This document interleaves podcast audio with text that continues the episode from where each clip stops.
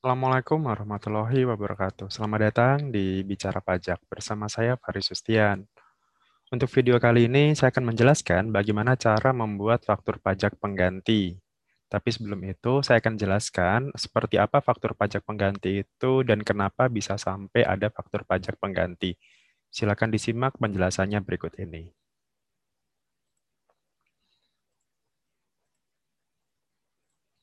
Oke, ini artikelnya saya ambil dari online pajak. Di sini kasus-kasus faktur pajak pengganti. Nah, sebenarnya apa sih faktur pajak pengganti itu? Faktur pajak pengganti adalah jenis faktur pajak yang dibuat sebagai perbaikan atas faktur pajak yang sebelumnya.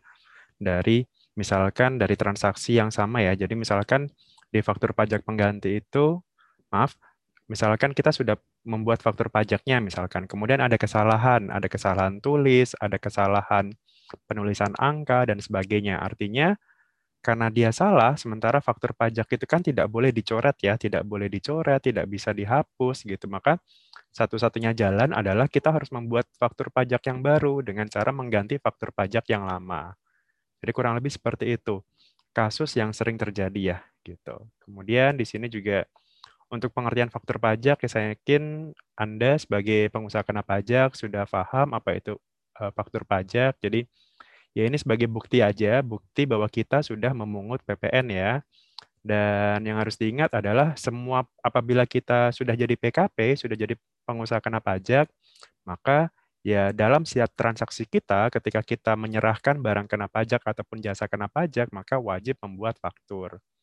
Gitu. Nah, faktur pajak ini sendiri ya ada macam-macam ya, ada faktur pajak keluaran kalau kita menjual barang faktur pajak masukan itu artinya faktur pajak yang kita terima pada saat kita membeli. Misalkan kita beli dari PKP yang lain, nah kita pasti akan dapat faktur pajak masukan. Kemudian faktur pajak pengganti yang kita jelaskan sekarang, kemudian ada faktur pajak gabungan, itu kalau misalkan dalam satu bulan kita ada transaksi dengan satu rekanan yang sama gitu, nah itu bisa digabung nantinya gitu, digabung di akhir bulan tersebut gitu. Jadi misal kita transaksi dengan PTA misalkan. Dalam satu bulan itu ternyata ada beberapa kali transaksi atau sudah jadi apa ya rekanan tetap gitu. Ya sudah daripada kita harus buat tiap kali ada penyerahan nah kita buatnya di akhir bulan saja gitu. Di akhir bulan tersebut baru kita gabungkan semua faktur pajaknya. Kemudian ada juga faktur pajak digunggung. Ini sebenarnya faktur pajak yang yang yang istilahnya sederhana ya. Contohnya ya kayak kayak struk belanja, kemudian invoice untuk pedagang eceran dan sebagainya gitu. Artinya tidak perlu ada rincian seperti faktur pajak pada umumnya. Kemudian faktur pajak cacat itu ya faktur pajak yang yang apa? yang tidak sesuai ya, misalkan ada coretan, ada kerusakan gitu. Nah, itu yang itu dianggap cacat. Kemudian ada juga faktur pajak batal itu kalau misalkan transaksi kita tidak jadi atau dibatalkan, maka mau nggak mau faktur pajak yang sudah terlebih dahulu kita buat itu harus dibatalkan. Nah, sekarang kita fokus ke faktur pajak pengganti dulu. Intinya tadi ya, faktur pajak yang untuk menggantikan dari faktur pajak yang salah tadi gitu. Gitu. Jadi tadi ya misalkan kesalahannya itu ya salah penulisan, misalkan salah penulisan alamat wajib pajak, salah penulisan nama barang, salah angka nilai barangnya gitu Nah, itu bisa aja terjadi. Gitu. Nah, di sini kita spesifik membahas faktur pajak pengganti, kemudian uh, untuk nomornya sendiri nanti di teknis pembuatannya itu nomornya sendiri tidak akan berubah, hanya nanti akan di kodenya saja, kode depannya saja yang berubah gitu. Nanti mungkin akan lebih jelasnya pada saat kita praktek gitu. Nah, ini ada beberapa kasus misalkan yang sering terjadi ya faktur pajak pengganti tadi, kalau misalkan ada kesalahan di sini kekeliruan dalam pengisian detail transaksi pada nomor faktur. Misalkan apa rekanan kita, rekanan perusahaan biasa kita tulisnya ke ke rekanan pemerintah atau kebalikannya. Harusnya kita rekanan kita gitu misalkan kita mau membuat faktur ke bendahara pemerintah misalkan. Harusnya itu kan kodenya 02 ya kalau bendahara pemerintah. Tapi kita tulisnya kode 01 misalkan. Atau kalau misalkan kita hari ini harusnya rekanannya itu BUMN, itu kan kodenya 03. Nah, kita masih buatnya pakai kode 01. Nah, itu juga harus diganti. Kemudian nama lawan transaksi ini juga apa? ya harus diganti ya. Misalkan perusahaan perusahaan A ditulisnya perusahaan B misalkan itu juga harus diganti. Alamatnya juga sama gitu. Kalau ada alamat yang tidak lengkap atau salah itu juga uh, bisa kita ganti. Pencantuman jumlah barang dan atau jasa dan juga harga satuannya. Misalkan harusnya harganya ini katakanlah satu packnya ini satu juta, ketulisnya 10 juta. Nah itu kan ya ketambahan 01 tapi kan berpengaruh besar ya. Nah, itu bisa diganti juga gitu.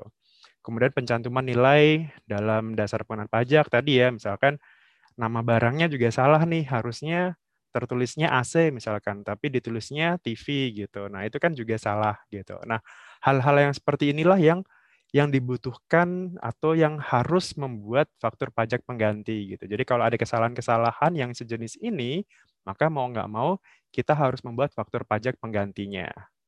Nah, kemudian dampaknya apa pada saat membuat faktur pajak gitu. Nah, dari sisi PKP, dari sisi pembuatnya, mau mau nggak mau kan kita harus membuat faktur pajak pengganti ya.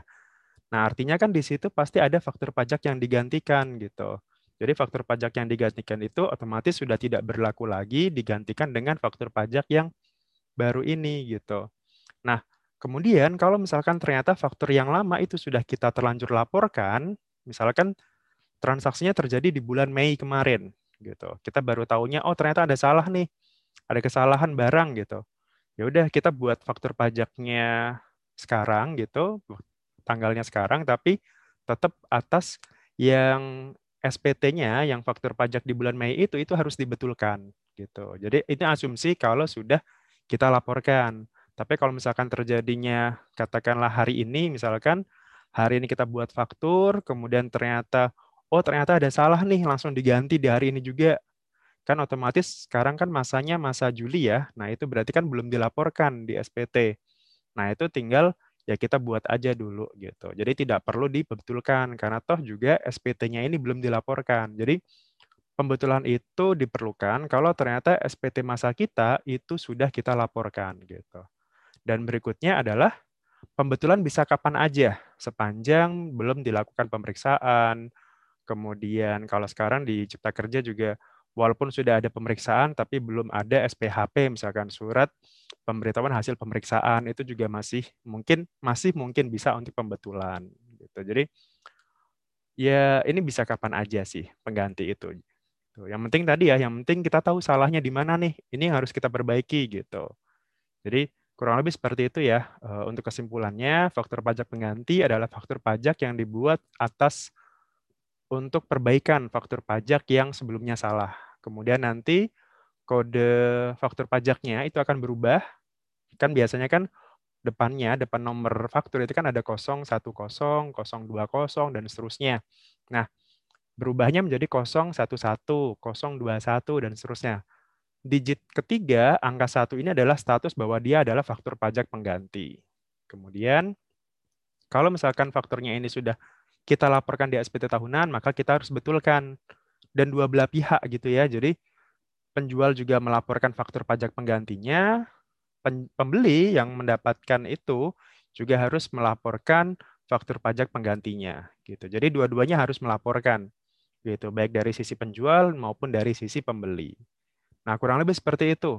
Um, sekedar pengantar saja seperti apa faktur pajak pengganti. Nah, sekarang kita balik lagi ke bagaimana cara membuat faktur pajak penggantinya. Oke, saya akan share di sini aplikasi e-fakturnya.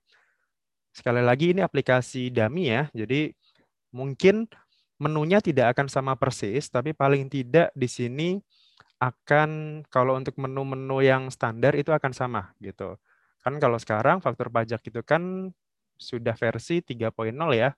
Paling di sini ada tambahan uh, pre-populated data aja, tapi menu-menu lainnya itu akan sama gitu. Oke, kita buat dulu misalkan kita buat dulu faktur pajaknya yang salah nih gitu. Kita buat dulu uh, faktur pajak biasa ya, faktur pajak biasa di sini faktur pajak keluaran, kemudian administrasi faktur.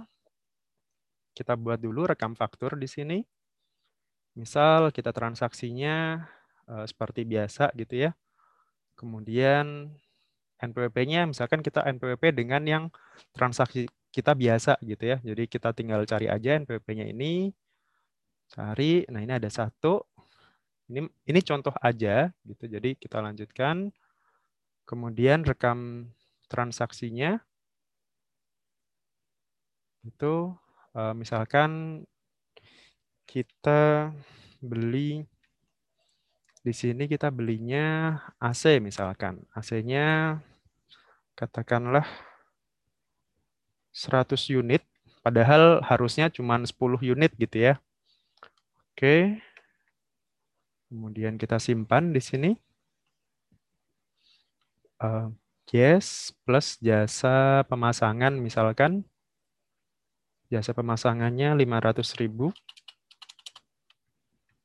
Oke, kita simpan di sini. No, kita pilih no untuk detail transaksi yang baru ya. Kita pilih no saja. Kalau no ini berarti uh, sudah angkanya muncul langsung di sini. Jadi DPP-nya menjadi 300 juta 500 ribu rupiah. Harusnya kan bukan 300 ya, tapi hanya jadi jumlah kuantitinya ini bukan 100, tapi hanya katakanlah uh, 10 unit misalkan.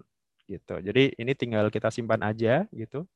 Jadi ini ini adalah faktur pajak yang salahnya ya gitu. Nah ini kalau seperti ini dokumen faktur berhasil disimpan, apakah Anda ingin membuat dokumen faktur pajak yang baru? Kita pilih no saja.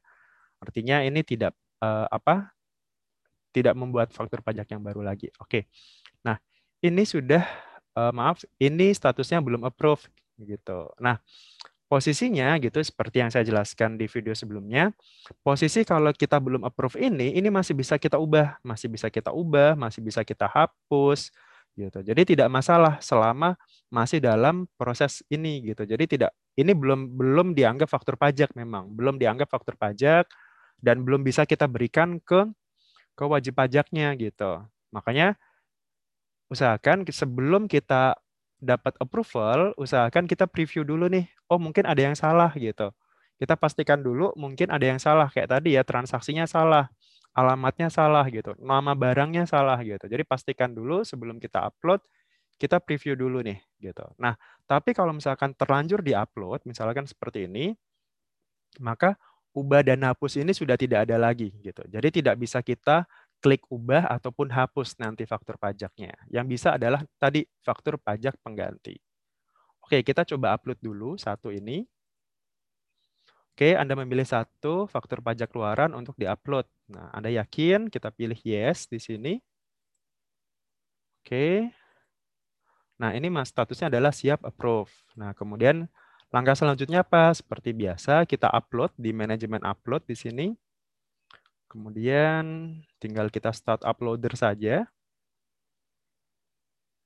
Oke, ini kita masukkan captcha-nya.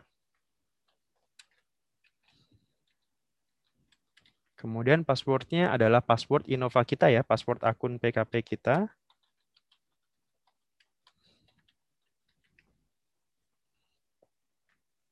Oke, sampai muncul informasi uploader berjalan. Oke, kita klik OK.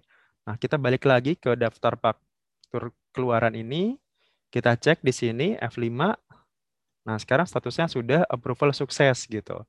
Dan ini sudah otomatis berubah ya. Kalau tadi kan ada ubah, hapus gitu kan. Nah, sekarang tinggal ada pengganti, retur, batalkan faktur, detail, PDF, dan preview. Ubah dan hapus sudah nggak bisa lagi kan gitu. Nah caranya gimana kalau misalkan ini kan wah pas udah selesai approve kita baru sadar gitu ya kita baru sadar lah kok DPP-nya banyak banget ya 300 juta gitu. Harusnya kan cuman tadi eh, uh, 10 unit aja gitu. Nah, caranya tadi ya, kita bikin faktur pajak pengganti. Nah, tinggal kita klik saja di sini kira-kira faktur pajak yang mau kita ganti yang mana. Misalkan ini tadi ya, kita faktur pajak yang mau kita ganti, kemudian kita klik pengganti di sini. Kita klik pengganti. Oke, kemudian Anda ingin melakukan penggantian faktur, nomornya ini gitu ya. Anda yakin ingin mengganti faktur ini. Nah, kita pilih yes. Oke, nah ini otomatis nanti transaksinya akan seperti ini. Dan ini yang harus diperhatikan di sini ada jenis fakturnya. Sekarang jadi dua sekarang. Kalau tadi kan ada faktur ya, satu. Nah, sekarang faktur pajaknya ini kondisinya adalah kedua sekarang. Oke, kemudian ada yang berubah nggak gitu. Misalkan tadi ya, ternyata harusnya bukan kodenya 01 tapi harusnya 02 kayak tadi. Harusnya BUMN kodenya 03 tapi ketulisnya 01 gitu. Ini juga bisa kita ubah. Tapi kalau misalkan ternyata nggak ada perubahan lain ya sudah ini tetap satu. Ini kita pakainya faktur pajak pengganti. Kemudian apa misalkan nomor referensinya kita tulis aja invoice misalkan. Invoice nomor satu bulan Juli 2021. Nomornya tetap sama ini. Kita perhatikan ya. Tadi kan ini nomornya akan tetap sama. Yang berubah hanya ini. Nah, ini kan kodenya 011. Kalau tadi kan 010 gitu. Bedanya itu aja. Oke, kita lanjutkan di sini. Kemudian ini Anda yakin akan melanjutkan faktor penggantinya? Yes, kita pilih yes. Lawan transaksinya tidak ada perubahan ya. Kita masih ke PT Sumber Rezeki ini. Tidak ada perubahan. Kita lanjutkan. Nah, berikutnya tadi yang salah apa? Yang salah kan angkanya di sini kan. Angka AC-nya ini harusnya DPP-nya itu bukan 300 juta. Harusnya jumlah barangnya itu bukan 100, tapi hanya 10 unit misalkan. Nah, tinggal kita ubah saja di sini ada ubah transaksi di sini. Jadi di sini kita klik ubah transaksi atau mau hapus ya, hapus juga bisa. Kemudian kita uh, tambahkan yang baru gitu. Misalkan salah nih ubah transaksi. Nah, AC-nya tadi kan 100 ini kan. Nah, sekarang kita ubah ke 10. Oke, harusnya yang ini gitu. Kita klik simpan. Gitu. Atau kalau misalkan ternyata yang salah bukan AC-nya gitu. Yang salah itu oh ini tertulisnya AC tapi harusnya TV misalkan. Nah, kita ubah lagi aja. Kita ubah eh, misalkan tadi TV kita pakai kode dulu ya. Misalkan